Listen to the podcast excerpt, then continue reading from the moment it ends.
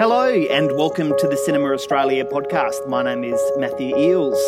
In this episode, I'm joined by film critics Travis Johnson and Andrew Peirce. Um, this episode is much different to Cinema Australia's usual podcast episodes. Instead of being joined by a filmmaker to discuss a single film, Travis and Andrew and myself will be discussing the year that was as far as Australian cinema goes. Uh, gentlemen, thank you for joining me. Uh, thank thanks for having much. me, man. Um, we just cut each other off already. Perfect. Let's let's start how we want to proceed, shall we? Um, Travis and Andrew are two people I have a tremendous amount of respect for. Uh, Travis is arguably one of Australia's best film writers, whose work can be found ah. in FilmInk, uh, The Curb, SBS, Empire Magazine, Celluloid and Whiskey, and even Cinema Australia. Um, and if you haven't read Travis's uh, The Nightingale piece in Metro magazine, then you're missing out on an incredible examination of one of the year's best films. Um, it's a must read and you must seek it out. Uh, Travis, is there anything else you'd like our listeners to know about you? Uh, I'm on ABC Radio. Uh, I I'm getting interviewed by SBS tomorrow. Actually, like I'm all over the shop. I'm like a multimedia threat. It's crazy. None of it pays, but I'm but I'm very busy. you, are surviving, so that's the main that's the main point. Yeah.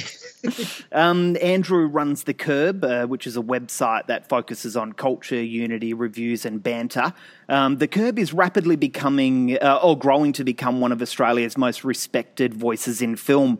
I remember meeting Andrew a few years ago at uh, uh Revelation Film Festival in Perth, where he was handing out stickers for his then website AB Film Review, and I remember thinking to myself, uh, "Wow, this guy's got stickers." And to me, to me, that meant that this guy believed in himself. And I have a lot of respect for people who believe in themselves. Um, it's been a pleasure to watch Andrew develop the curb over the years. And if you're not following him, uh, you really should be. Uh, Andrew, is there anything else you'd like our listeners to know about you? Uh, no, not really. I mean, I I just want to say, like, I've I've been inspired by both of you guys to to write and and follow Australian film and and all that kind of stuff. So I'm really just following you guys in the shadow, and hopefully I can uh, hold up to what you guys do and and the output that you do as well. Um, and I guess a small big up for myself. I don't tend to beat this drum all too much, but I did win an award at the beginning of the year for uh, best writing for an Australian film, uh, or best review for an Australian film, and um, that really kind of boosted my ego enough uh, to go, yeah, all right, this is something that you can actually continue on doing, and uh, I think that this year has been a lot of fun. I've uh, I've really grown the reach in a lot of ways, and I've, I've thoroughly enjoyed it. Oh, fantastic! Yeah, I was on the jury for that award. oh well, now it all makes sense. but uh, but I didn't know it was Andrews. I didn't know. yeah, the was, name the name was taken off. Oh, yeah, yeah great, so it's great. anonymized, and you know you get a whole bunch of stuff, and you're reading through everything, and it was it was a clear winner. Like it was several notches above everyone else who who not to to denigrate anyone who I can't name because I don't know who they are, mm-hmm. uh, but it was like well and truly the leader of the pack. I think it was a unanimous uh, decision. Andrew, what was the piece, and where can we find it? Uh, well, obviously, yeah, head over to thecurb.com.au, and it was a review for West of Sunshine, mm-hmm. and uh, really explored the, uh, the the difficulties that the the bludger dad uh, has to go through, as shown by Damian Hill, uh, and so so great in that that film, and such a powerful performance, and I thought that I should uh, try and honor that as much as possible. I wrote it before he passed away, and uh, I thought I should try and honor that performance as much as possible. And I think that came through in my review, and that's what I intend to do with all my reviews as much as possible. Uh, now, it's I not just, easy, but I try. I can't believe that you've mentioned Dame because at the start of this, I wanted to. I told you guys that I'll be talking about something that you guys weren't aware of. But um, yeah. 2019 has been a it's been a big year for Australian cinema um, uh, but I want to start on on this somber note, and uh, I didn't mention it to you guys because I wanted it to be off the cuff. But 2019 is the last time we will get to see a Dame Hill film. Um, mm. How lucky are we that we got to see two Dame Hill performances this year with Locust and Slam, and uh, the three of us got to see Measure for Measure at Cinefest Oz in August, which Dame wrote. Um, Travis, what did Dame bring to Australian cinema that made him such an exciting talent? Wow, what a question.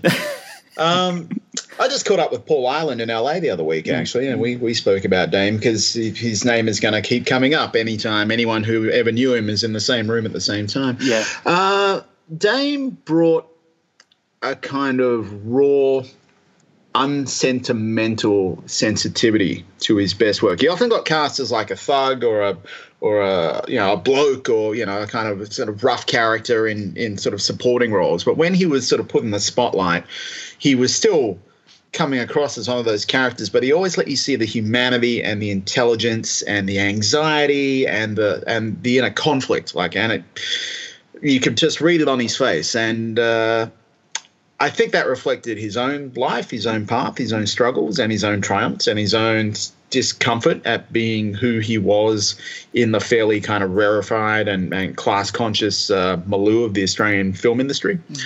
Um, I love the guy. I really fucking adored Dame. Uh, he was one of my favorite people. Um, and I, I, still get upset thinking that you know we're going to miss out on a lifetime of, of Dame Hill performances and scripts, and I'm sure he would have directed for the screen at some point as well. Like mm. it fucking sucks, mm, mm. Uh, but uh, yeah, like he was just one of the best, man. Mm. Um, and unpretentious, you know, and yeah. self self-deprecating. Uh, so that I hosted a number of Q and A's with him, and sometimes it was like pulling hen's teeth, but we kind of knew the score and had fun with that.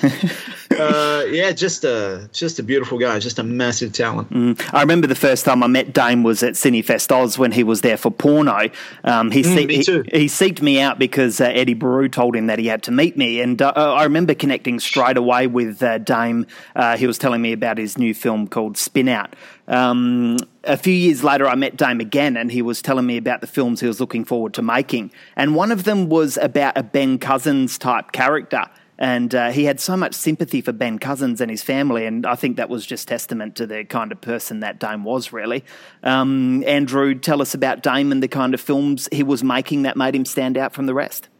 Um, I mean, Pawno was something that was like a bit of a gut punch of a film because it just felt so honest and and personal and respectful to you know the lower class of Australia in a lot of ways. And that was the film that really put him on the map for me. And I remember writing up a review for it because I think it was partly because you had, had praised it so much as well, Matt. And um, I had uh, I wrote up a review, and then when he was nominated for an actor award for that film, uh, deservedly so, uh, I remember the nominations coming out and getting a message through Facebook saying, you know hey, check out the, you know, from Damien saying, check out the the nominations, you know, and and saying thank you very much for for the support and all that kind of stuff. And and that was the thing that really touched me. Unfortunately, I never got to meet him. Uh, I'm, you know, I was due to meet him uh, when he came across to Perth um, with Jason to do a Q and A for West of Sunshine, but it was my birthday, so I went out for birthday dinner instead. And I was like, oh.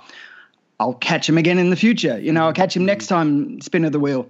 And uh, unfortunately, I didn't. But um, you know, he always felt respectful and like uh, everybody was included in his journey. Mm. And that was what really touched me so much is that he was so embracing of like, hey, you have uh, given me a bit of care and tenderness by, you know, sharing your thoughts about your film, even if it wasn't a positive thought. He still was very touched by the fact that somebody actually went out of their way to watch something that he had been part of. Yes. And that was important. Mm. And you know, on a personal note as well, like again, I, I never met the guy, but um, you know, in the past two years, like I've I've been through some pretty terrible times. Uh, I got divorced, and that was not fun. Um, and he noticed on Facebook that I was no longer uh, marked as married and sent me a message basically saying, "Hey, guy, you know, how you doing? Is everything okay?" And I was like, "Look, you know, just got divorced." And he's like, "Man, that really sucks." Mm. No, I'm sorry to hear that. And I'm like, "You're a fucking actor-nominated actor. you you were just in the final season of The Leftovers, a HBO series, and you're messaging me saying, "Hey, man, getting divorced is real shit." Like that, just it really is like a punch in the gut and. Mm-hmm that's how great he was. Like. I'm nobody, and he spent a bit of time to make sure that he made sure that you know, hey, you're still somebody. Like mm. it's still important to feel feelings, and that mm. that was pretty important to me. Yeah, so that's yeah. what he meant. Um, uh, I don't usually listen to my old interviews, but I went back and listened to an interview with Dame recently, um, and he said something to me which really stuck out. And uh, this is what Dame said after I asked him what he's doing next after Pawno. Uh, take a listen. Yeah, yeah. Paul and I have got a project we're developing, and we've got a meeting about on Wednesday. We'll see. So it's a thing we're writing together called uh, Allergy. It's about a couple that are allergic to each other. It, it's beautiful. It's a love story. It's sort of um, uh, yeah, and they they have to live their lives divided by glass. So if they touch, they kind of die. So yeah, and then I'm writing an adaptation of Measure for Measure. I'm a Shakespeare play, but I'm setting it in the commission flats with amphetamines and tracksuits, and um, yeah, it'll be, it's cool. I reckon it'll be cool. I don't know if it'll ever get made that one because I don't know, to make it. Um, uh, it, it's a tragedy that Dame didn't get to see Measure for Measure. Uh, we've seen it, and I'm sure it will be making a few must see lists for 2020. But um, let's uh, move on to 2019. And um, I want to go on to talking about Indigenous filmmakers because 2019 was a big year for independent films. Uh, movies directed by women, co productions, uh, feature films starring actors with disabilities, but there was a concerningly low number of films directed by Indigenous filmmakers. Um, I feel like this year really lacked a strong Indigenous voice. Um, so, gents, am I alone here? I mean, I'd love to see new uh, Indigenous Australian filmmakers starting to make their mark on the scene.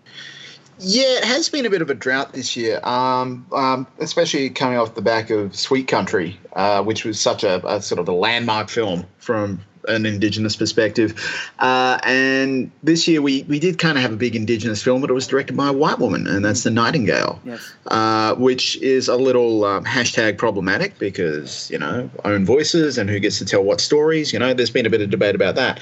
Um, there are a lot of Indigenous films in sort of active development and pre production, though. Uh, so we've got Leah Purcell's The Drover's Wife. Um, I know Ivan Sen's working on something. I think it might be his uh, long gestating sci fi film, which I'm really keen to see.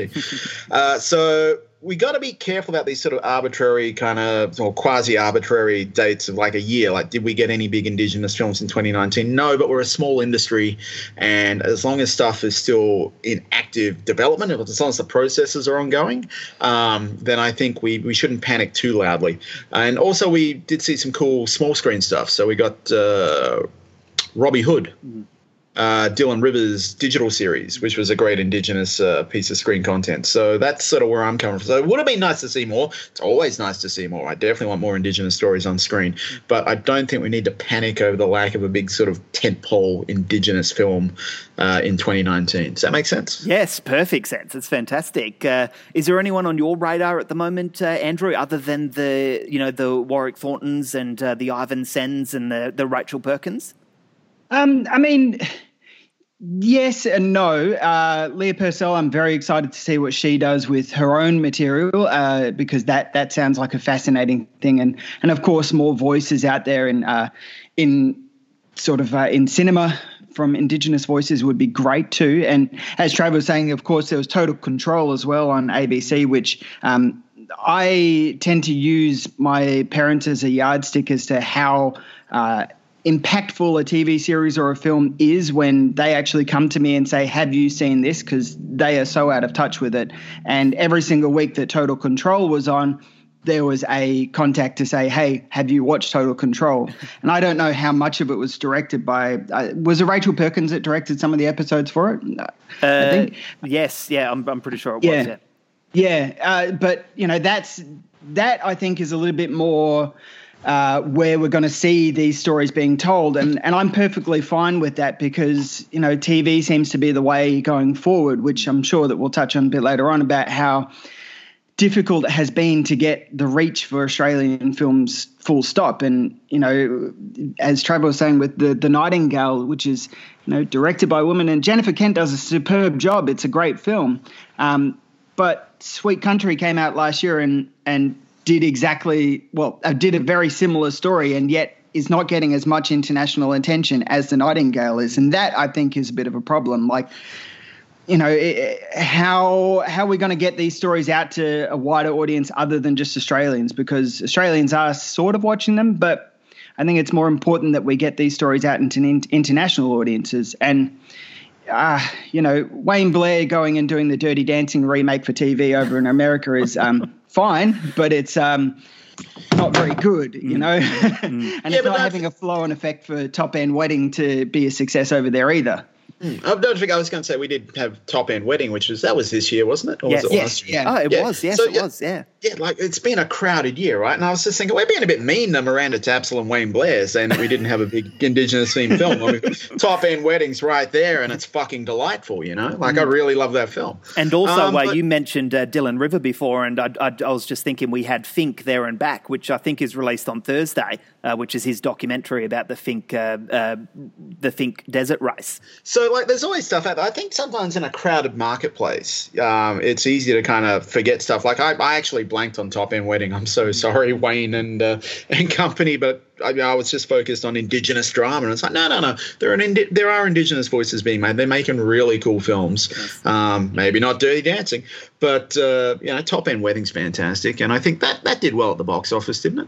It did well, yeah, five six million bucks. So not as big as they probably hoped, but it was still you know moderate success and and you know I've spoken to uh, a few black writers from America who have watched Top End Wedding and they absolutely loved it. They loved seeing an Indigenous story, especially a romantic comedy uh, directed by Indigenous filmmakers featuring Indigenous people and, and celebrating uh, Indigenous culture, they enjoyed seeing that kind of thing because it's so rare to see a positive, hopeful, joyous film about indigenous life. Uh, so often, you know, as much as I do love Sweet Country and and you know Goldstone and Mystery Road and all that kind of stuff, they are Samson so often uh, Samson Delilah as well. They're so often so depressing mm-hmm. and so maudlin, and it's like we need to have more of those positive films like Top End Wedding. Mm-hmm. Uh, so one can only hope, I guess.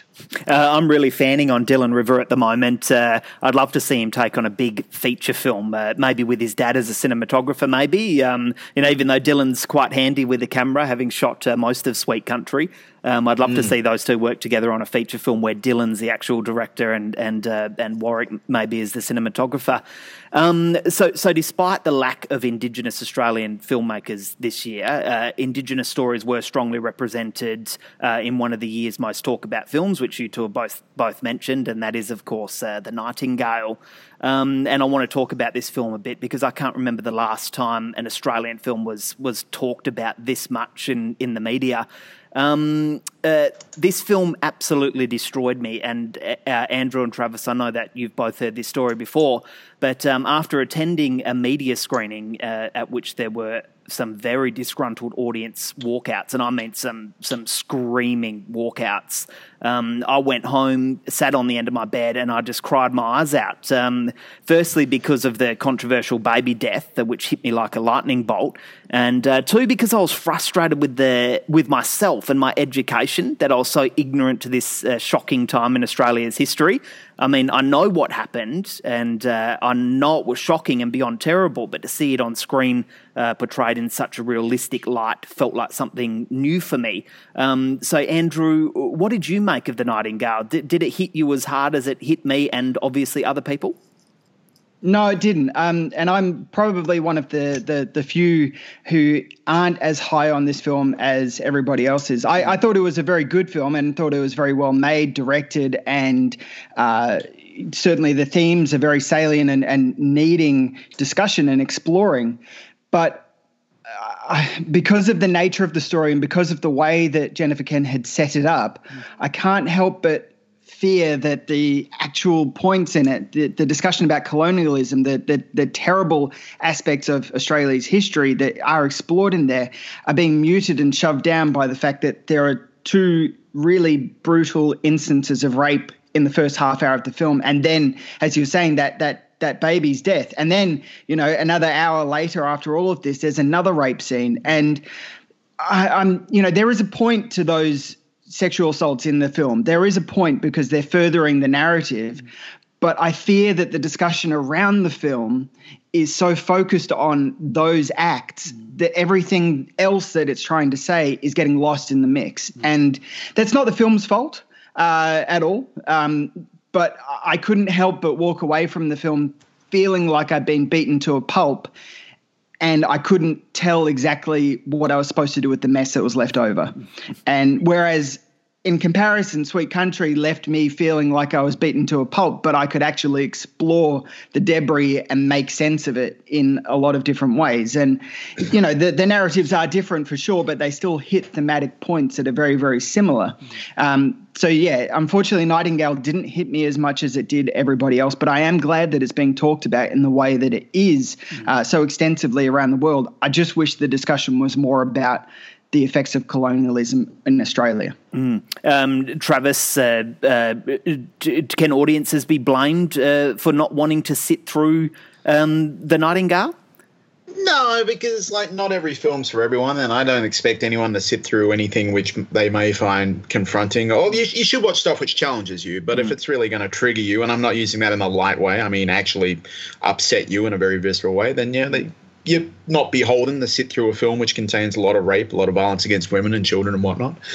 Um, I think the the furore around the film was uh, pretty artificial. I think it was more or less a beat up by a fairly craven and uh, uncreative media landscape, which is beholden to, to clickbait and and uh, you know the attention economy, where instead of engaging with the deeper themes of the film, like you would with you know a discerning and intelligent audience, you just have to go, oh, people are walking out, and oh, it's so dark and it's so violent and it's so rapey, and it's like, well, maybe you're a fuckwit for just focusing on that. Maybe you're not smart enough for this film. You're not, I don't mean not tough enough. It's okay not to be tough enough. Maybe you're just not fucking smart enough, which I'm seeing more and more of in the current climate. Um, I'm going on a bit of a tear here. No, no, keep going, keep going, please.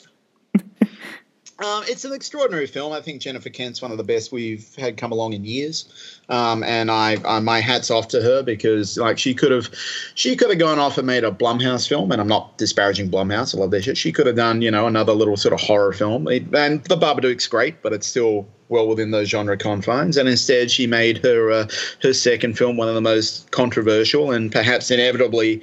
Uh, talked about uh, films of, of this or any other year in Australian cinema. So, you know, fantastic. And she did the work, okay? Mm. Like, there's always a lot of conversation about who's allowed to tell which stories, but I don't think you can look at. Um, the Nightingale and go, oh, well, she's half-assed it. Okay, that's clearly a work of of crystal clear artistic intent. Like she knows exactly what she's doing. She's done the cultural consultancy. She has spoken with Indigenous people uh, who have connection to the events. It's difficult to say people whose ancestors were connected to the events because we all know what happened to the indigenous population in Tasmania, or we should. Yeah, yeah, but I, uh, it's it's an extraordinary piece of work. Unfortunately, the the the audience for extraordinary pieces of work is dwindling. Mm. Um, so you know we have to support them. That's why you know we're better off talking about films like this than you know fucking Star Wars or the next Marvel or whatever the hell's coming along because those films don't need our support or even our commentary. These films do. Mm. But yeah, I think. Um,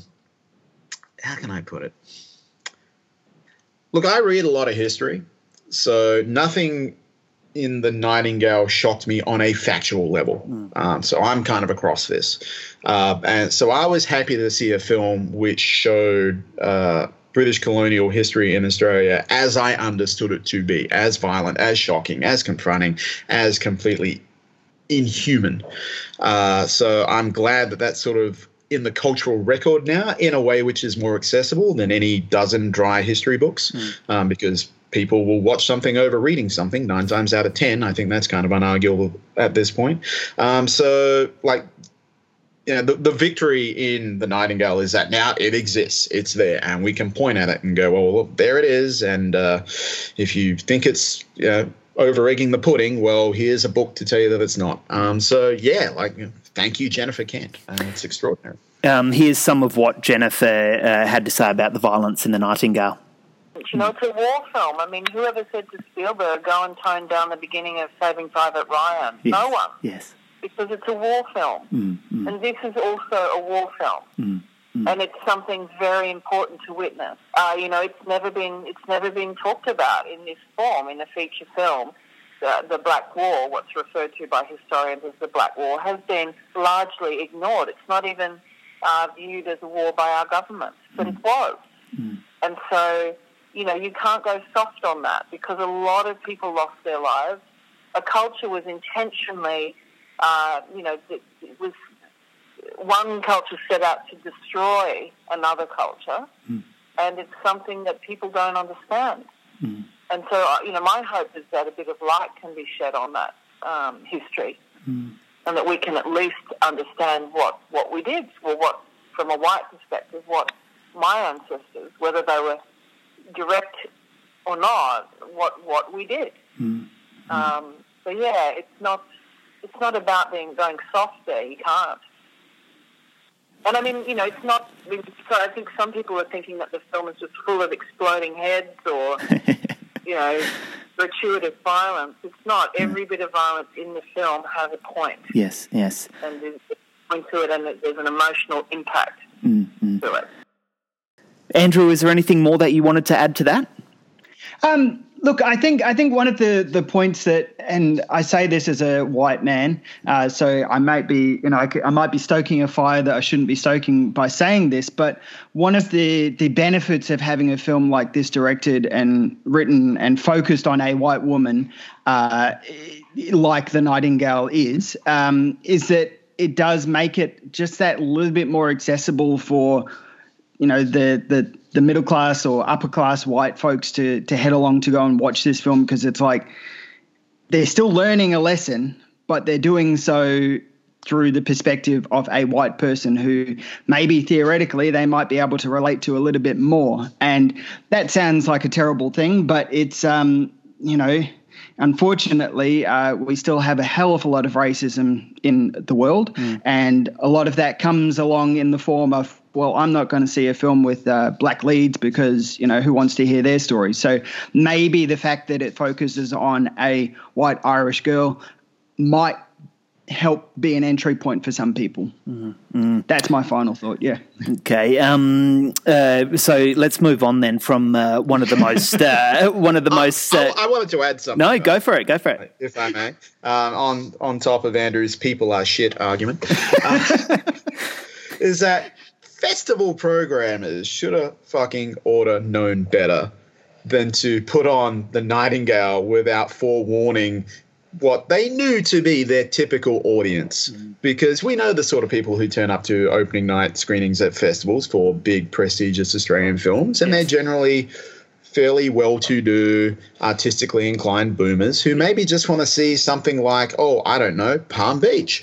And instead got punched in the goddamn face with the nightingale until many of them fled the cinema in horror. So are you um, saying that this was intentional on the on the uh, festival's behalf? I, I think you could read intent there if you wanted to. I'm just saying that perhaps you got to read your audience, particularly in a situation like that where people in a festival will go and see things sort of, you know, on a punt, like sight unseen. It's like, oh, yeah, that sounds good. Oh, yeah, I like the Babadook. Let's go have a look. Mm, and, you know, films are going in into festivals unrated as well, so you don't have the rating information. And that's as it should be. Yeah. But perhaps a little more care in making sure that people had an idea of what they were going to get hit with when they stepped into the cinema hmm. might have been a good idea. um, okay, well, let's move on from it um, uh, because I, wanna, I, don't want to talk about uh, one subject for too long. But uh, so let's move on from uh, from one film that was a huge critical success to another film that was a huge box office success. Um, uh, none of them were bigger than this film, which shot out of the gates, uh, overtook everything else on the track, and galloped to box office glory to become the highest grossing Australian film of the year. And that's uh, Rachel Griffiths directing debut, Ride Like a Girl. Um, Andrew, does this film's box office dominance mean that it was actually any good? And I start no. with you because I know that you just wrote a review for it. no, not at all. It's um no we as we should know and and look at the uh, the box office success of uh, the Transformers films, which um, for four of those films were the most successful films of those years. Um, you know, quality does not equal success. Mm. And I think that is clear with this film uh, that quality does not equal success. Uh, and, you know, the cynical side of me really reared its head out when I watched this film. And I came to it late, at, right at the end of its theatrical run, mostly because I was not so keen to watch it, um, because I had gotten the impression from the trailers and the advertising that it was going to be more of a marketing campaign for how good is horse racing? Mm. And that's what I got from the film. And there was no introspection, no you know, certainly, you know, watching Phar Lap uh, way back when, which is a great film, and that is a film which you know, is about a long time ago, and it wasn't made all that long time ago as well, uh, where they certainly don't look on the racing industry in a favourable way in all of the for all of the film. Mm-hmm. You know, they they do highlight that horses get injured and you know they die and there's trauma and things like that. Whereas here in ride like a girl that kind of thing is dealt with like huh, no worries you know you're like a kid who's just fallen over in the playground. It's no big deal. Get yourself up and brush yourself off. And and that I thought was irresponsible, and especially for it being a, a, you know a film where coming out around the, the Melbourne Cup, where the you know it was one of the lowest attended Melbourne Cups in all time, and certainly um, well not all time, but in recent years, uh, and the campaign for Nup to the Cup uh, was certainly a, a, lot bigger than uh, it has been in recent years. Uh, I felt it was irresponsible to not include that kind of introspective look into one of the most profitable industries in Australia. Mm-hmm. Um, Travis, it's it's without doubt uh, you know that the best biopic of the year goes to Acute Misfortune. But but why does Australia struggle to make interesting and honest biopics? Why can't we be honest with our biopics? Because uh, we put people up on a pedestal, right? Mm. Um, like Acute Misfortune is great, and no fucker saw it, mm. uh, and everyone went to see um, Ride Like a Girl. Mm. Uh, yeah, I don't know, like we have a really, really weird relationship with our celebrities and our heroes.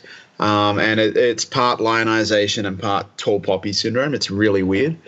Um, yeah, that's a really good question, man. Mm. Uh, I mean, I liked um, Ride Like a Girl considerably more than Andrew did, mm. while still acknowledging that it is it's horse racing propaganda, right? Mm. And I think you know once you know that uh, the film has the support of the racing industry, then you know that certain things are going to get addressed and certain things are not. And if they didn't have the support of the racing industry, well, maybe the film doesn't get made. So it's a bit of a compromised uh, work while still functioning as a really crowd pleasing, rousing, you know, uh, hero takes on all odds, you know, rags to riches kind of story, or riches to riches, really. I mean, look at that fucking family. um, yeah, there's a lot of money in horse racing. Let's not pretend there isn't. no. Uh, uh, yeah, like it's like it's.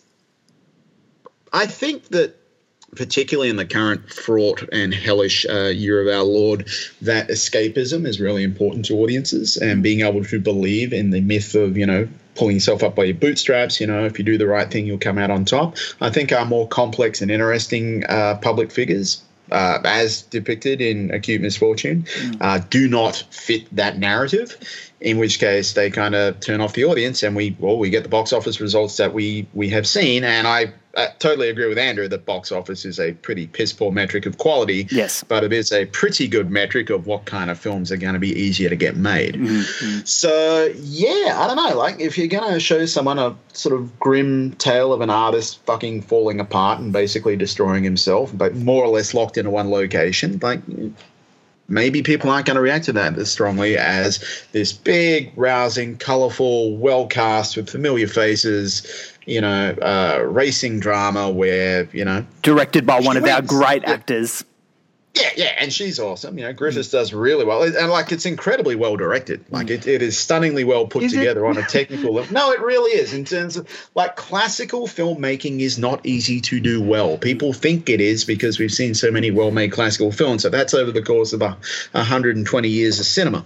But to actually put together racing sequences like that, shot in a way that you know sort of give you a rush of blood and get the heart going and you're engaged even though you know the result because you know it's a historical fact uh, you know that is very difficult to do let that me just say this let, let, me just say this uh, rachel didn't direct the racing sequences yeah uh, well of course it's second unit like that's yeah. that, that makes sense but um you know but it's the film itself still functions on that level. You know, it's really well mm-hmm. put together. It, it, it functions as a perfectly good, perfectly respectable, upbeat, three star crowd pleaser, mm. and that's what it is. Um, I really, really struggled with this film. I, I, I, honestly, I felt like walking out about halfway through because I was so pissed off. There is so so many controversies surrounding the Michelle Payne story, and none of them were mm. touched on. None of them. And uh, and this is one of the most inspiring sporting stories in Australian sports history. Uh, this is the first uh, female to ever win the Melbourne Cup, and it's delivered to us with as much meat as a fucking Vegemite sandwich, and it pissed me right off. Uh, so apart uh, from not being inspired by it, I was I was also pissed off about the shameless betting tutorial towards the end, um, which, which, had Shane Bourne's character teaching Magda Szubanski how to bet. Now that that really pissed me off because I know mm. that kids will be watching this film with their parents, and uh, I like to have a little flutter every now and then. I especially like to have a bet on the footy, um, but uh, I know that some people really, really struggle with gambling, and it's a real problem in this country. Um, did did this bother either of you two? Yes, it did. Yeah, very much so. And and exactly that because, you know, people do have issues with gambling and and it's a major issue, especially over east. I, I'm sure that Trav, you probably see it a lot more than we do over here in Perth. But you know, I've gone across to Melbourne and Sydney when it's been at the height of like a sporting season, and it's intoxicating. It is just mm. wall to wall sports and TAB and sports bet and Tom Waterhouse and all that kind of stuff, and it's and it's intoxicating. And I, I, don't need a film to give me a dot point guide on how to lose my money. Mm. You know, I, I, can do that quite successfully myself. Um, I don't need a film to to give me a guide uh, as to how to do that. So I felt I felt that was a little bit. it, it was yeah, it was irresponsible. But I, I think that, you know, there's a lot of things with this film that I think are irresponsible. That, yes, I did enjoy the climactic race itself. That is quite nice and good. Um, and I can see how people are getting swept up by it. But I guess I want a little bit more from uh, my film. I want it to be a little bit more introspective and, and aware of what it's actually presenting, and there is none of that here. And and and I think that's probably the more the thing that frustrates me the most is I expected so much more from Rachel Griffiths. Mm. I expected, you know, she is somebody who has protested. She is a very vocal person. She is very very outward and and in explaining her point of view, and then to deliver this film that feels so deliberately uh, somebody else's point of view felt irresponsible. And the same for Teresa Palmer, who's a vegan. Mm, I'm like, mm. how, how, how, and why? Um, but the more that I get my fingers into it, the more I get angry. And, mm. and yeah, I'm disappointed. Um, uh, one thing that I did really enjoy about the film was Teresa Palmer's performance, which you just uh, you just mentioned, Teresa there, Andrew, and um, and also the performance of uh, Stevie Payne as himself. Um, his casting didn't sit well with me at first, and especially at the beginning of the film where he's at school and is kind of like eyeing off the younger girls at school and you know and laughing with them. And this is an almost forty year old man uh, playing a 15, 16 year old. Um, so that didn't sit well with me at first, but but he's actually not a bad little actor. And um, and here's what uh, Rachel told me about Stevie's casting. So tell us about uh, casting Stevie and whether you had any other actors in mind. I did. I had an actor out of Sydney. Who's worked a lot. He's done a lot of short films. I'm not sure of his feature work, but he's um, incredibly attractive, good looking, very funny, um, killer, killer timing, killer deliveries, um, and very confident. He's done a lot of stuff with bus stop films. Um, so he was going to be my go to. Um, and then I heard Stevie wanted to play himself, and my, um, you know, my what I thought would be the real challenge of casting the actor that I had in mind was um, being able to kind of showcase Stevie's professional skills with the horses. Mm-hmm. Um, because, you know, it, it, his inclusion in this film isn't tokenistic. I mean, yes, he's the funniest, he has the best lines. But also on that day, it was such a breakthrough moment to see somebody like Stevie working at the top of their game, responsible for millions of dollars worth of horse flesh. Mm. Um, and that was so meaningful for so many families mm. um, and people with um, d- different abilities. Um, so I, I was wondering how I would be able to um, get, you know, this other actor so comfortable to that would would really celebrate um, the professional skills of mm. Stephen. Um, so, so that brings me on to uh, onto the next topic here, and uh, and and that's um, disabilities in in film, and especially in Australian film at the moment. Um, and it's interesting because uh, in that little grab that I just played, Rachel mentions bus stop films. Uh, do either of you two follow bus stop? Yeah, yeah, do, yeah, fantastic. And uh, um, I recommend that all of our listeners check them out because there's some terrific actors coming through there. Um, basically, Bus Stop gives people with intellectual disabilities uh, film school experience. Um, so 2019 saw a bunch of Australian films released featuring incredible actors who just so happen to have a disability, uh, whether intellectual or physical. Um, we had RJ Mitte in Standing Up for Sunny, um, the multi award winning actor, writer, and producer Daniel Monks, who wrote and starred in Pulse. We had Stevie Payne in Ride Like a Girl. Um, and then you've got Paralympian, a circus performer, and artist Sarah Houbolt in Reflections in the Dust, and uh, gold medal winning Olympian and actor Chris Bunton, uh, who I reckon gives one of the best performances of the year in Kairos. Um, I'm not sure whether either of you two have seen that. No, didn't get a chance to, no, unfortunately. It, comes out on Thursday. Check it out. Um, and Chris also obviously stars in uh, Abe Forsyth's Little Monsters, um, uh, following his breakthrough performance in Down Under a few years ago. Um, Travis, it feels to me as though uh, Australia is long past the days of casting non-disabled actors in uh, uh, as characters with disabilities, and I guess this is catching on around the world as well. Um, but I think it's uh, refreshing to see, right? Yeah, absolutely. I actually I bumped into Chris at the launch of uh, Mister In Between season two, and oh, he bailed fantastic. me up. He, he bailed me up and recited all of Oliver Reed's dialogue from Gladiator, and I was rapt. It was just wonderful. Fantastic. He's an awesome guy. Uh, yeah, yeah. No more cripping up on Australian screens. Why don't we just commit to that? Hey, mm-hmm. um, I yeah. Look, it's not that we're suddenly more interested in telling disabled stories. I think we've always had an interest in telling the stories of disabled protagonists because it's it's presented as a, a, you know this this hurdle to overcome, and then when they do overcome their limitations, oh, what a victory it is! I'm thinking of you know Daniel Day Lewis in uh, My Left Foot yes. is probably the error example, right? Mm-hmm. Um, but we kind of representation is a very big thing now, and people being able to tell their own stories or at least be in their own stories is a very, very big thing now. And, uh, you know, the industry is reacting to that, which is fantastic. Uh, so, disabled actors or actors with disabilities um, do have more opportunities now. Doesn't mean it's easier to tell the stories or make the actual work, but I think that when stories with people with disabilities at the forefront are getting made, then the right now you you would have like just as a producer as a, a, casting director you would have to be pretty insane to try and cast a non-disabled actor in a disabled role mm. uh, or you know even a in other areas like there was that big blow up where Scarlett Johansson was going to play a transgender man and that kind of the world reacted to that appropriately um, you will see that the same sort of reaction if you know suddenly uh, an actor du jour is like, and I'm going to pretend that I've got cerebral palsy. And it's, oh no, why don't we just get one of these fantastic actors who have cerebral palsy yes, and we'll just yes. plug them in there. And by the way, their career just got a boost. Mm. Because, and here's the thing, right? Non disabled actors can play disabled roles. It is more difficult for disabled actors to play non disabled roles. Mm-hmm. So, when you give a disabled role to a non disabled actor, you are very, very much taking an opportunity from the disabled community. And I, am actually quite impressed with the way over the past, yeah, maybe 18 months or so, that the Australian industry has really sort of not addressed it in a very vocal way, but seems to have just sort of quietly gone, right, this is how we're going to go moving forward. Does that make sense? Yes, it really mm. does. And you know what's interesting about those uh, films that I just mentioned, uh, five or six of them, is that three of three of them are non Screen Australia funded these are independent filmmakers who are actually going mm. out there and doing it without the encouragement of um, of Screen Australia.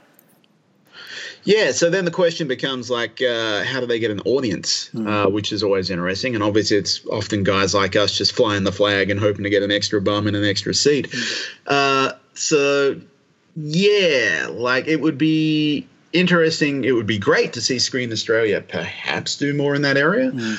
Uh, just because you know the, the only thing better than a, a, film with a disabled protagonist is a film with a disabled protagonist and a high profile on the Australian stage. Yes. Uh, so yeah, so it's not just about getting the films made, but it's making sure that they have the industry and cultural and distro support that an Australian film should be able to expect. Mm. Um, Andrew, uh, did any of those performances stand out for you this year, and uh, and if so, uh, why? Um, well, I mean, I'm a huge fan of Standing Up for Sunny. Mm. I think it is one of the, the best films of the year. Uh, genuinely hilarious and genuinely deserving of a, a wide audience.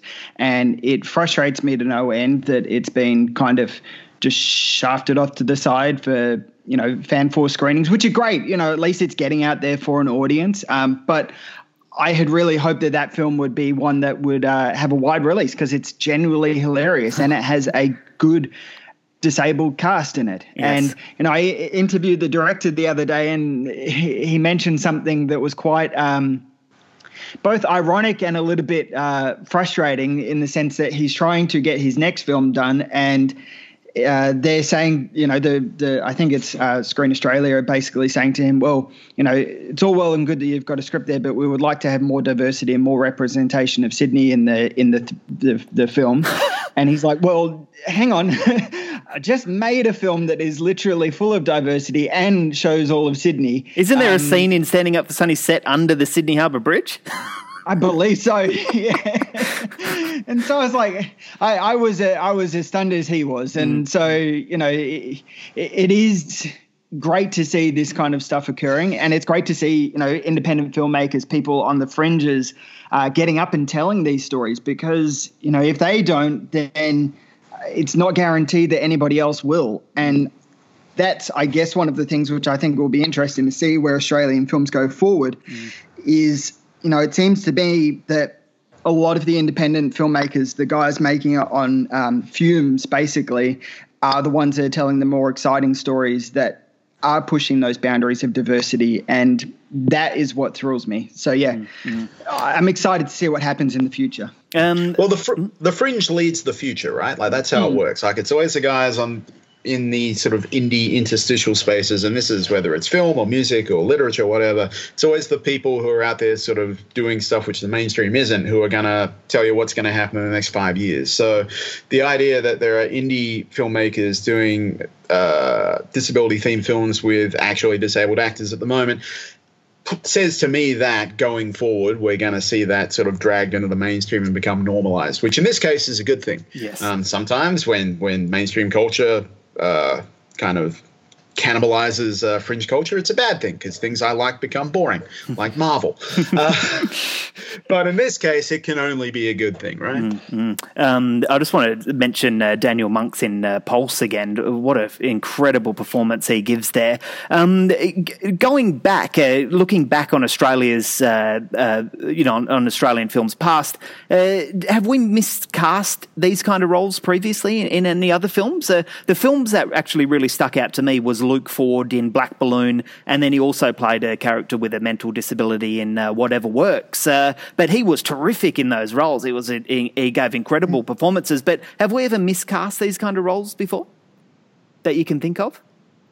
Uh, I'm sure that we have, but nothing's really coming to mind, unfortunately. Um, but I just want to add on to your your mention of Daniel Monks. There was a SBS series called Perspective Shift, which yes. focused on three different uh, people who live with disabilities, and they uh, it was fantastic. The first episode is about Daniel Monks, and it's all about the production of Pulse, and I highly recommend people watch that because uh, you know he worked on that for so long and for so many years to get that working, and you know it is a it is a project of love and passion, and you know the proof is in the pudding. It's it's a fantastic film, mm. but it was hard won as well. And so, yeah, while I can't answer your question directly about who I think should have been cast properly, um, that's what I would recommend people look at to mm. see how difficult it is for people with disabilities to get their stories told. Yes.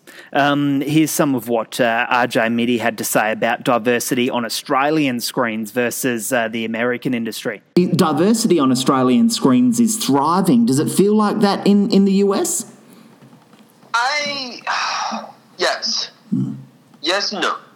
I, I feel like there is a big driving force, but I, I find we, we need more more community support. You know, it, it's one thing about here in Australia is, is when you get Australian made movies and, and the disability has diversity or, or, whatever it may be, you get a lot of, of support mm. in the community and in the film industry here in America. It's, it's so generalized, um, and there's so much. It, it's it, it, they they're not matching the same the same level of quality, mm.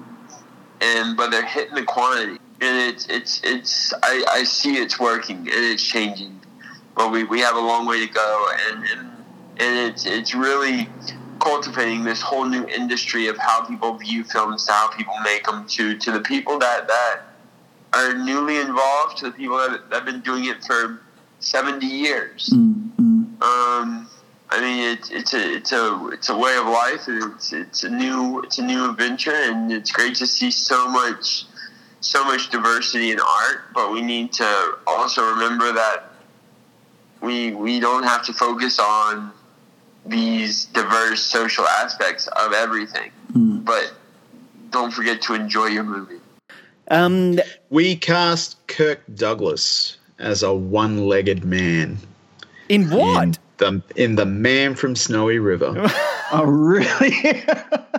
Spur, the because he has a dual role, right? but one of his roles is Spur, the old miner living up in the hills, who is in love with Jessica's uh, mother, but his brother, also played by Kirk Douglas, sort of won out, and he's got one leg, so there is a, an able-bodied man playing a disabled role in Australian cinema. Well, also, uh, a lot of the uh, there's a lot of uh, disability in the Mad Max uh, franchise, yes, yes, which are true, by and large able-bodied people. Yes, and and I I do want to say as much as I'm praising standing up for Sunny as well. Um, one of the side characters, the Samoan who is blind, and unfortunately the the actor's name is currently escaping me. Uh, um, Italia Hunt.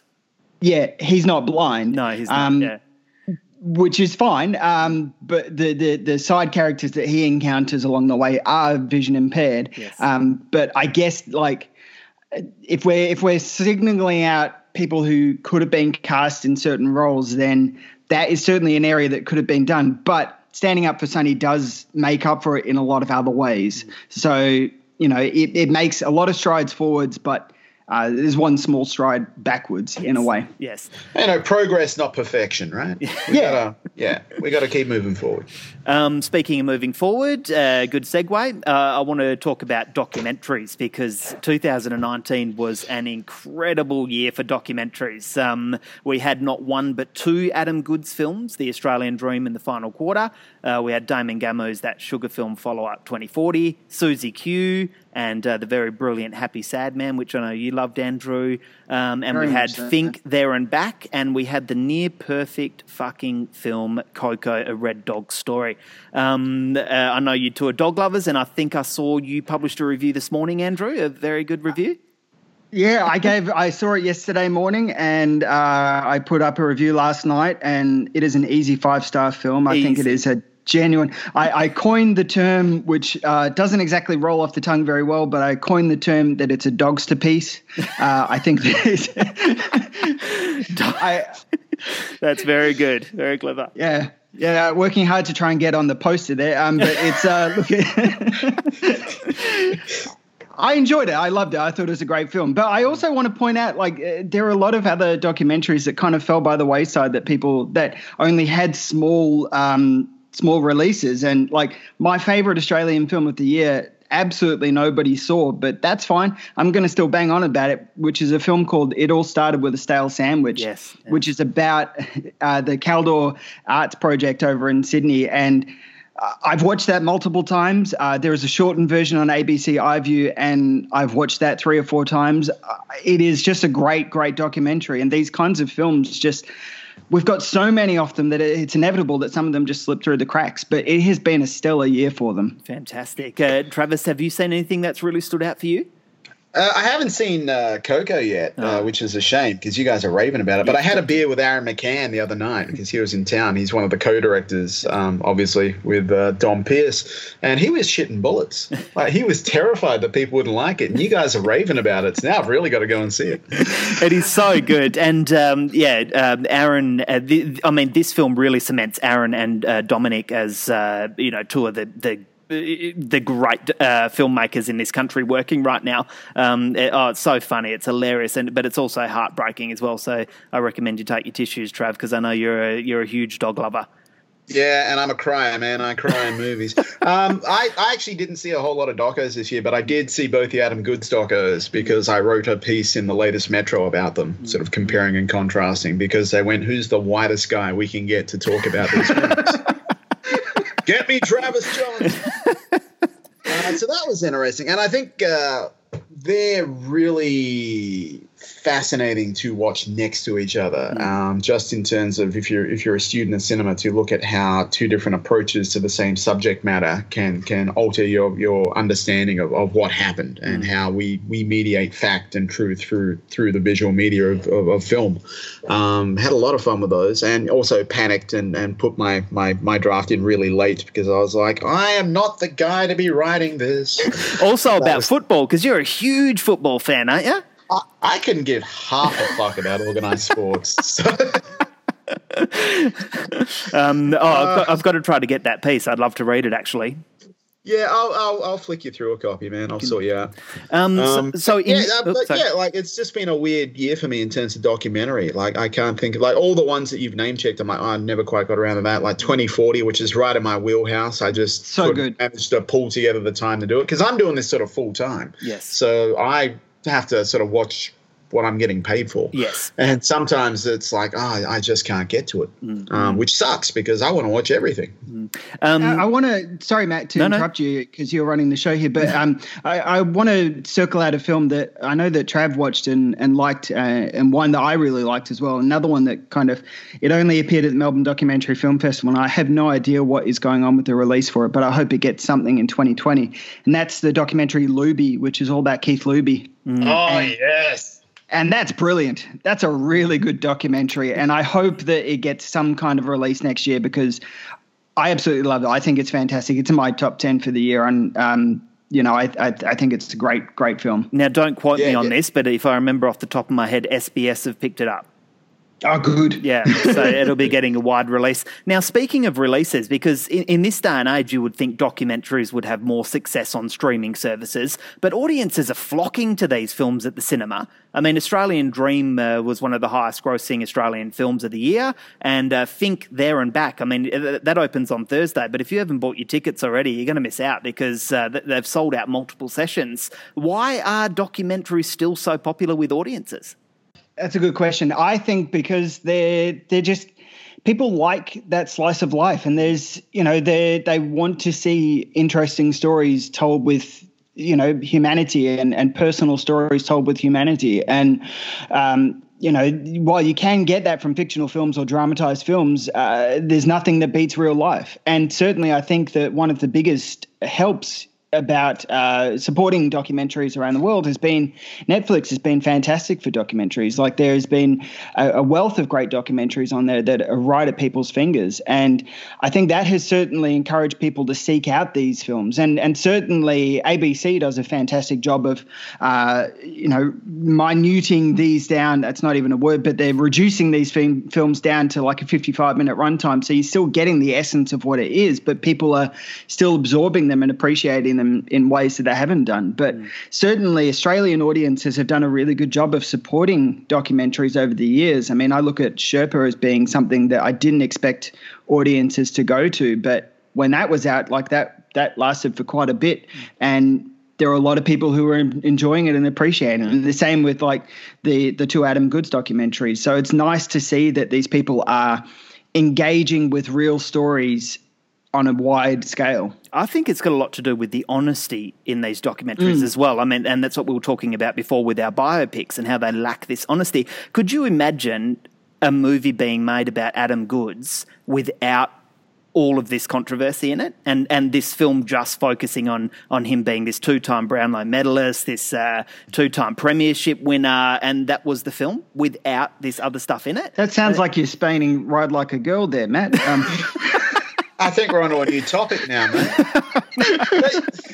I think you're right because with documentary there is a perceived lack of ideological bias. Now that's not true. Like we're we know that, right? Like all documentaries have a point of view. Subjectivity is always baked into the mix. It's yes. very like you know you, there are differing degrees, but you know everything's subjective. Everything's got a point of view. Everything's got a bias. Everything, everything's got an ideology. But I think the audience can kind of pretend or assume that it is lessened in the documentary form so you kind of know what you're going to get. You kind of you don't know exactly what you're going to get but you have this idea that what you're going to see is sort of reflective of the the actual events and in terms of getting off sort of the factual uh, sort of record events that you're talking about, um, you know, you can kind of go and fact check that, right? If you're so inclined, and if a doco is lying to you, you'll know about it. Mm. Um, you can't really do that with with cinema. You know, if, if a if a fictional film has an ideology that it's trying to put in your face, you can sort of react badly to it, but it's difficult to kind of counter. As with Doco, you kind of go, well, that's that's the way it is. Now we know this isn't true because we had a Doco to Australia a couple years ago too, called The Red Pill, mm. and that was a complete piece of shit and a completely biased and counterfactual argument against uh, feminism. Mm.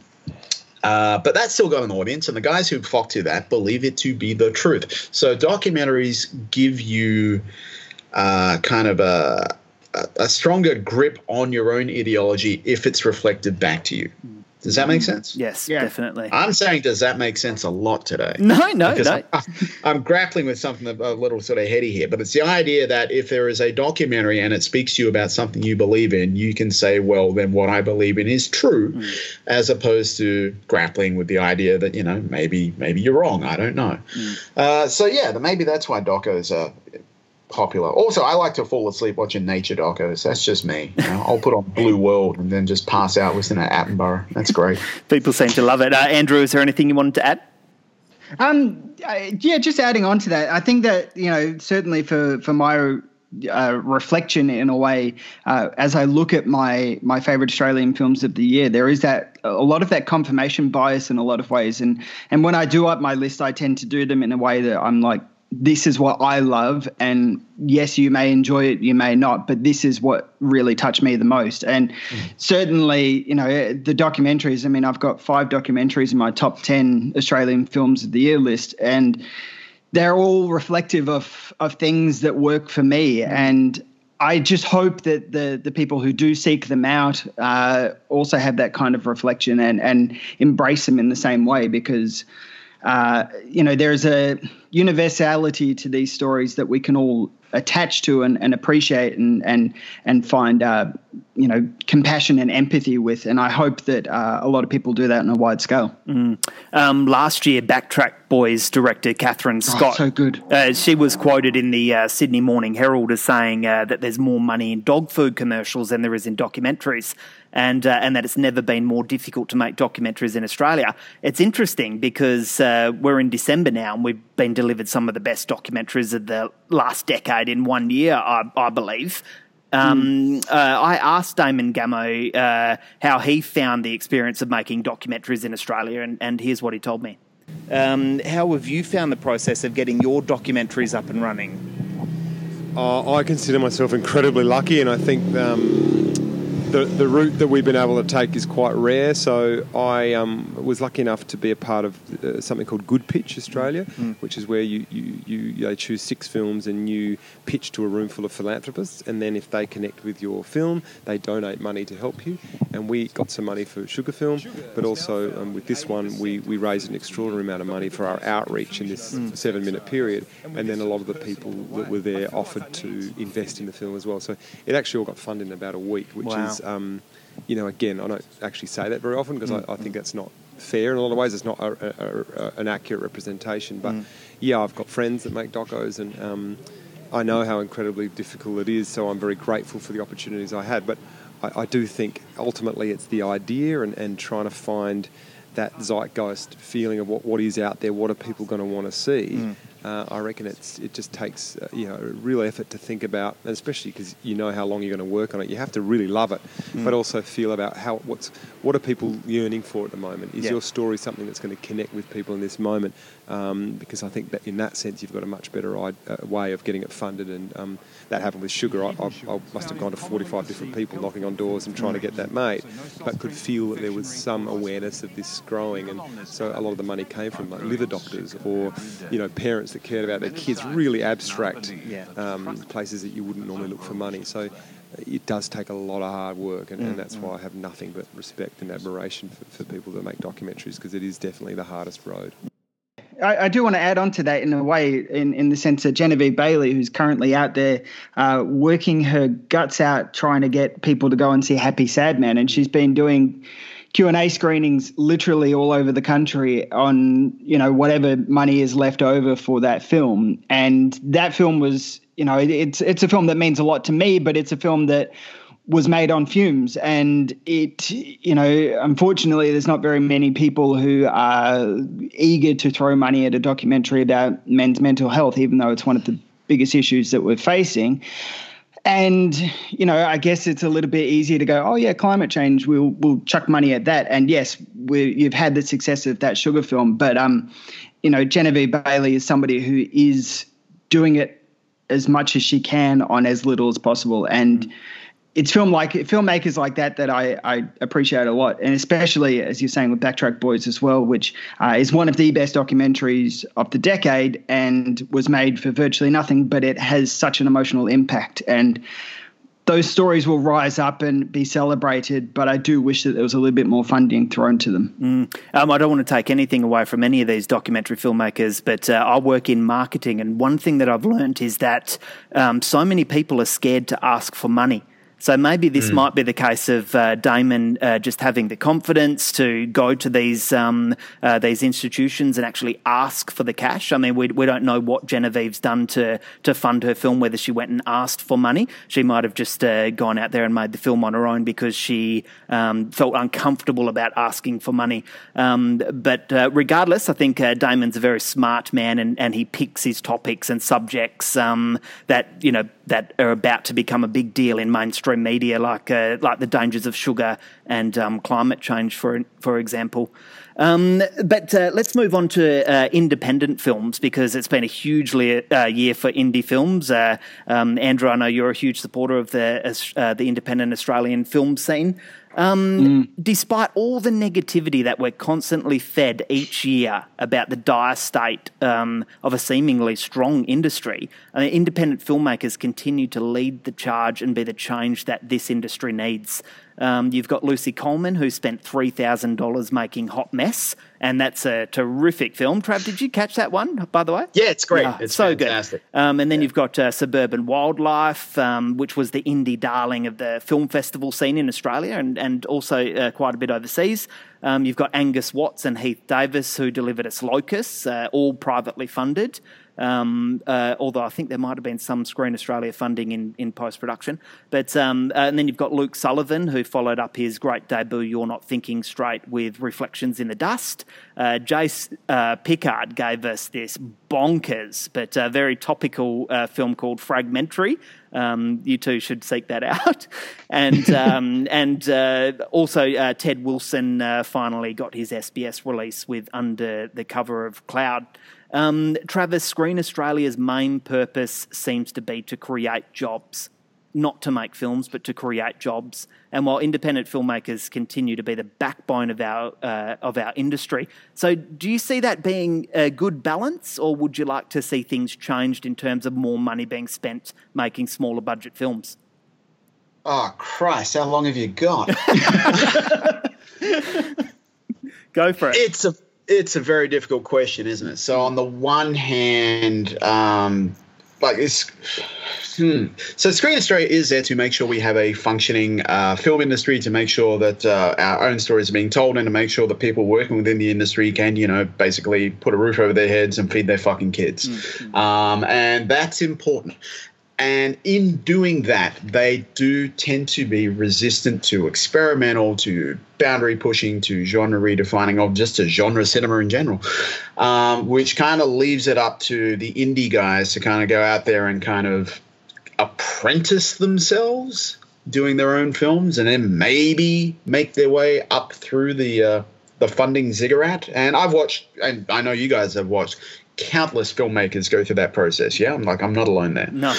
uh, um. So on the one hand, like yes, we need Screen Australia to support emerging Australian filmmakers. On the other hand, yeah, we kind of need these indie freaks out there doing stuff like Reflections in Dust because you know, the, the, whole importance of that is that it's a film that Screen Australia would never fucking fund. You know what I mean? Like we've, we've got to have guys who are going to look at the mainstream, look at the orthodox and go, well, fuck that. I'm going to be over here doing my thing. If you don't like it, fuck you. Which Sullivan does to an incredible degree. Mm-hmm. Like that guy is belligerent. Yes. And I love it. um, so yeah, like you, you can't have one without the other. You know what I mean? Like, so you, you have to have that orthodox structure that we kind of rip strips off of, but know that we have to have it in order to have like the opposite of this kind of wild west kind of indie scene over here where you're going to get your under the cover of cloud you're going to get hot mess you're going to get stuff like that made on the smell of an oily rag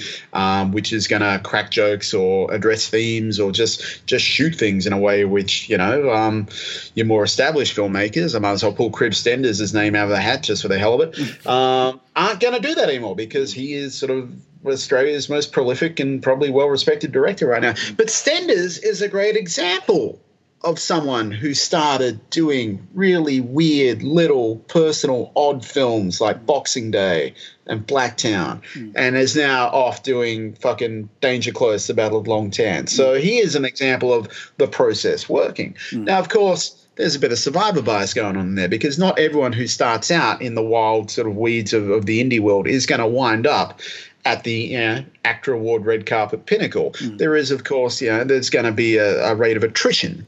But this is kind of how it works. Mm. And, you know, if you're going to be indie and you're going to appreciate indie stuff, then you kind of have to embrace the fact that indie is indie and indie gets a certain indie audience mm. and gets indie fundy, funding, which is fuck all. Mm. But you get to make indie films. And, you know, and, you know, it's like, you know, the reward is the job. Okay, uh, what's so great about being independent? Well, I get to be independent. That's it. That's that's the whole shebang. All right, like, no no monkey on my back. I get to make my fucking movie. I don't have to sit through fucking development meetings with assholes at Screen West for fucking eight months and then get told I'm not getting funding.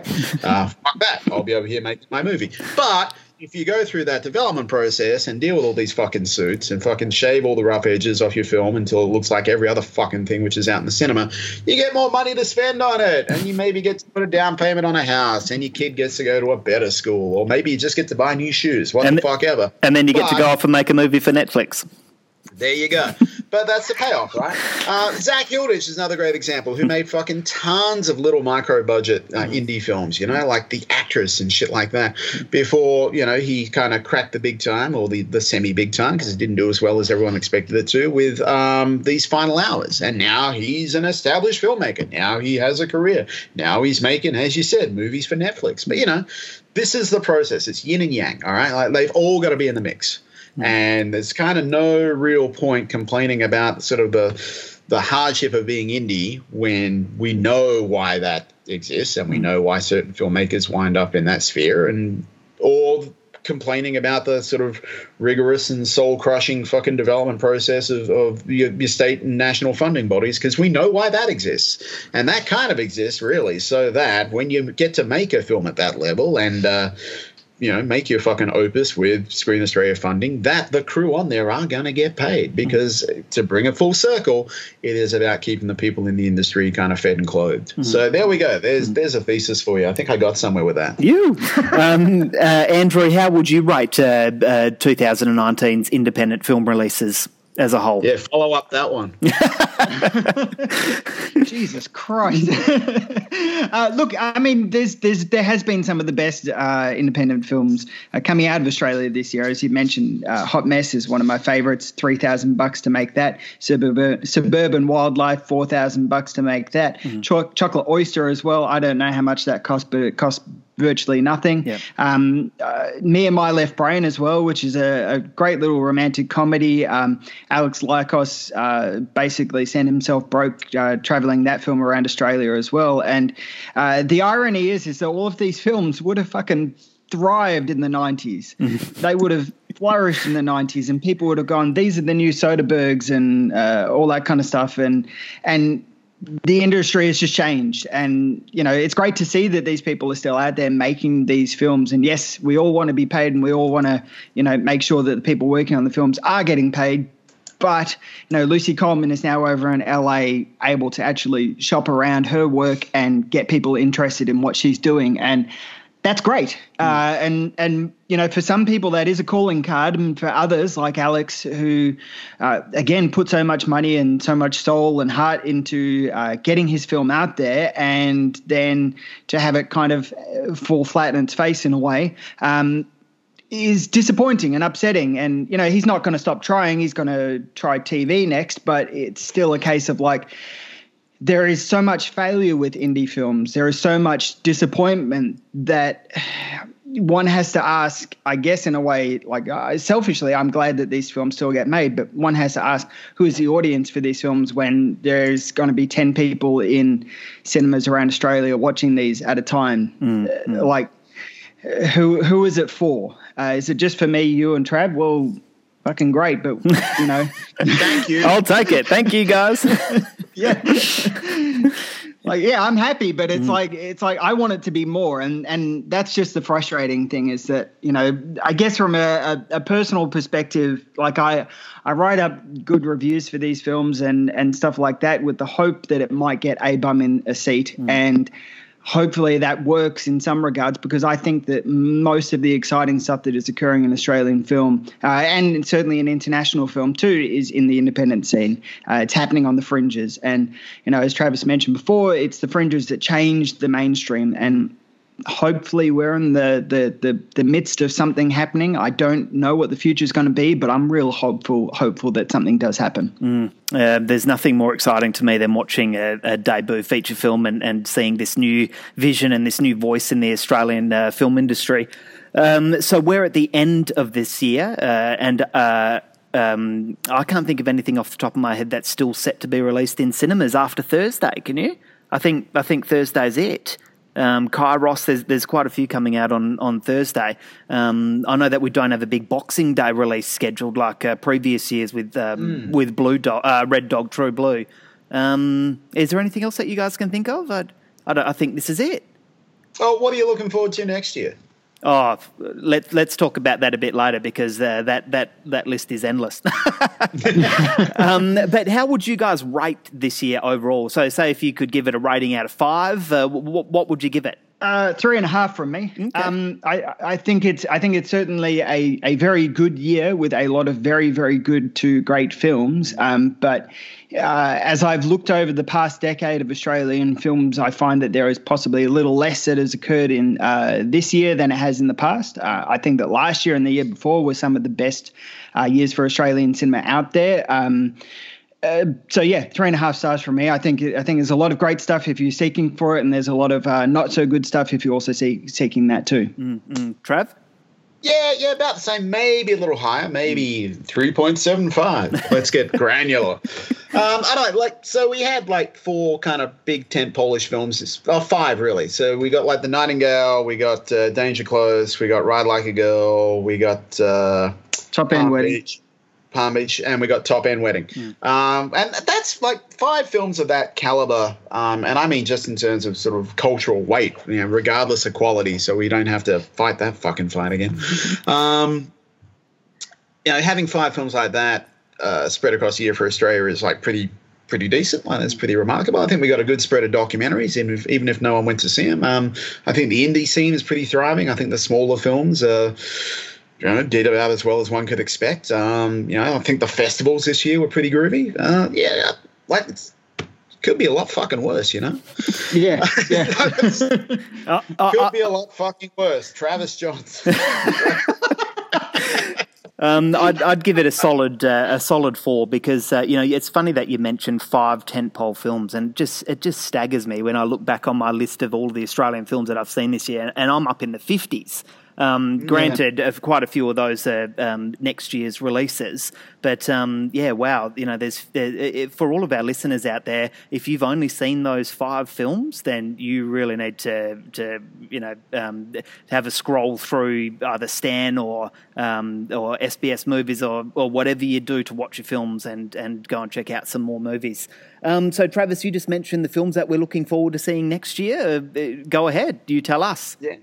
Oh, uh, I, I got skin in the game, so I'm really looking forward to uh, to Roderick's um, The Furnace, yes. if it's still called The Furnace. Yep. Um, yeah, about uh, an Afghan cameleer bombing around the goldfields in the 1850s. Um, I'm really looking forward to that. Yeah, that looks fantastic. Uh, Andrew, is there anything that uh, you can think of? Uh, specifically, Ivan Sen's film. Um, I'm addicted to his work. I think that he is one of the great Australian filmmakers ever. Uh, he has not really put a foot wrong at all. And Loveland, uh, which has got Ryan Kwanten and Hugo Weaving, and it's curiously filmed in uh, Hong Kong, um, sounds to be very, very exciting. And to see, uh, you know, a sci-fi film directed from an Indigenous voice uh, they don't fucking exist. mm. So I'm beyond excited for that, and I love his work. I think that he's he's just a master. He's one of the best out there. So uh, that is what I'm excited for. Mm. Um, it's interesting because at the start of each year, I write my uh, nine films I can't wait to see, and every year there will be a couple of those films that actually lag and go into the the next year as well. So two films that I included in my films that I can't wait to see this year are um, Disclosure and, of course, Measure for Measure. Um, mm. Now, I've seen both of those films, and um, yeah, yeah, I really recommend that audiences seek those out. But um, oh, there's a whole bunch. of H is for Happiness actually isn't official, officially released until the end of January. Um, oh, and, good. You know, uh, so that's a ne- that's a film next year that, that's going to be huge. I, I, just know it. Um, we all love mm. that film. Uh, Travis, I'm sure you you saw that one. No, no, that's see? the only film I couldn't make. Yeah, uh, the only finalist I couldn't make at um, Cinefest Oz, and I still haven't seen it. Well, good. You've, so you've got something to look forward to next year. That, that's for sure. Excellent. You know, in the, in the very early parts wait. of next year, um, there's a whole heap of films coming out next year. And um, again, if you're one of those people that's only seen five of those films, one, you shouldn't be listening to this podcast or following Cinema Australia because you've missed the point. And uh, two, go out there and watch them. well, I, I want to add on to that as well, Matt, because you were saying that you're up to the 50s for Australian films this year. And, you know, I had a look at my list and I've watched 49 Australian films that have mm. been uh, released this year or at least, uh, uh, you know, certainly not far away from, from coming out next year. Mm. Um, and one of the things, I'm sure that you probably get it too, but one of the things that really pisses me off is when I discuss Australian films with people and like, and I hear people say, "Oh, we don't really make that many." I'm like, "Well, I just watched 49 of the darn things this year, and they were all pretty darn good." So you know, broaden your horizon, folks, and yes. and certainly um, keep an eye on what Matt pushes out with Cinema Australia uh, because he's how I find out about a lot of stuff that's coming out and the awareness of what Australian films do exist, mm-hmm. um, and read, you know tooting my own horn, but I put up a top 30 Australian films of the year list every year and um, read that. Mm. There's 30 great Australian films that you can seek out, and they're always available on different platforms. Um, we do make a lot of great content. Mm. Uh, you just need to get off your your, your high horse and um, go and see it. Now, um, I think there's. Sorry, some... I'm abusing the listeners. No, now. no, That's no, very nice. No, I do that all. The time. go time. and see these movies. No, now, now I think that there's something very, very important that we should mention here, and that's that uh, Travis, Andrew, and I are in a very, very privileged position to be able to see a lot of these films. One before they're released at the cinema. Um, two, we get invited to a lot of media screenings. Um, you know, people will send us screeners, so we are very, very aware that we are in this privileged position to see a lot of these films, but they are out there. They're there for you to go and see. So so go and watch them. Um, speaking of uh, next year, is there anything that you two would like our listeners to know about you both? There is there anything exciting coming up? Anything that you you want to let people know about? Yeah, look, one of the things which I haven't properly announced yet, but I've been working on it um, gradually, is that uh, one of the discussions which I've been having with myself, I regularly have these discussions with myself at home because I live by myself. Um, but I is about the importance of the AACTA awards or slash AFI awards, and you know, as it comes to the end of the year, there's often the Oscar discussion. Oh, is this an Oscar contended film? Is this an Oscar contending film? And we're recording this on the fir- on the the day that the first half of the AACTA awards are going up, and there's not really much of a social media fervor around it, which is a little bit disappointing. But what I'm going to be doing next year is a bit of a project working through the uh, the films that have been nominated for Best Picture, and certainly reviewing and discussing the importance of the films that have won Best Picture, mm, uh, because I think that there is a lot of great Australian films that have won. Uh, best AFI film or Best AACTA Award film that have kind of been lost in the the, the you know the discussion. And certainly one of the films is uh, not available anywhere, which is Kiss or Kill, which came out in the '90s, and that's oh, um, oh yeah.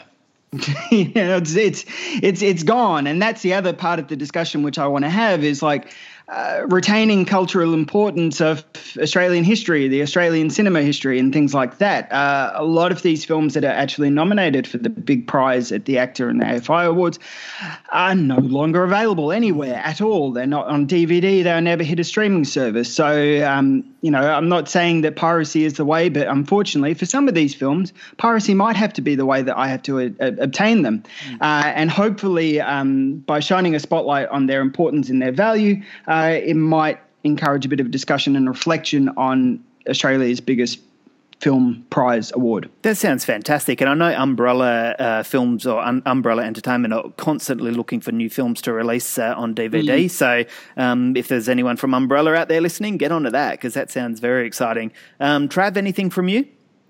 Oh, nothing as impressive as that. Uh, you know, I'm, I'm just out here hoeing my own row, um, just writing for whoever will pay me and doing my thing. And uh, yeah, look, I've got a couple of projects, sort of larger projects, sort of in very, very, very early stages of development. Uh, but nothing I can really sort of announce with any any confidence at this stage. uh, so yeah, watching movies and writing reviews and getting into weird fights on social media—that's me for the next twelve months. All very important stuff. Um, so uh, to our listeners who are listening to this uh, as soon as it goes up, we've got our uh, Cinema Australia Audience Award, um, and voting's still open for that. So you can go to cinemaaustralia.com.au to cast your vote. Um, we'll be revealing the winner for that on Jan- on uh, December. Th- no, sorry, January one, and we'll also be releasing uh, our top five list. Um, um, for the year. And uh, also next year, uh, I'm launching a new film festival called WA Made Film Festival, um, and we have a few uh, very exciting announcements to make about that. Um, but Travis and uh, Andrew, I can't thank you enough for uh, joining us, and it's a bloody pity that us three only really get to catch up together once a year down at Cinefest Oz or, you know, these film festivals. I'd love to see you guys more. But um, thank you for joining the Cinema Australia podcast. Oh, thank, thank you, you, so much for having us. Yeah, it's been great. It's been awesome.